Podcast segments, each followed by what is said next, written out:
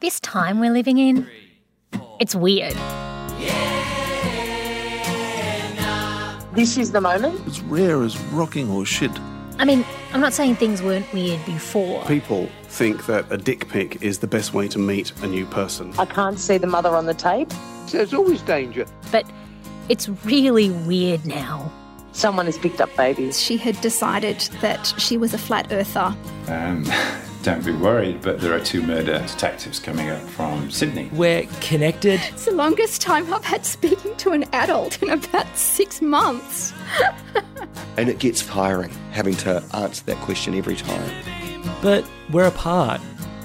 I just live with it and um, it just doesn't go away. Yeah, this doesn't make sense to me and I don't know how to fix it.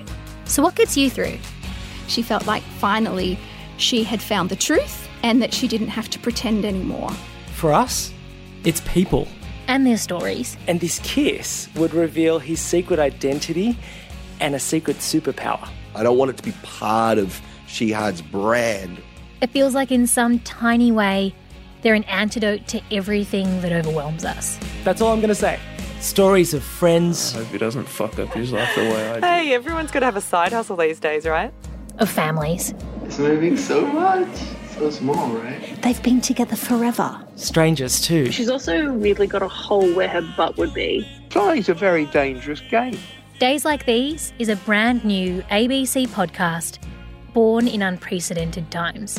If you really believe that the world is flat, why don't you go to the end of the world and see what's there?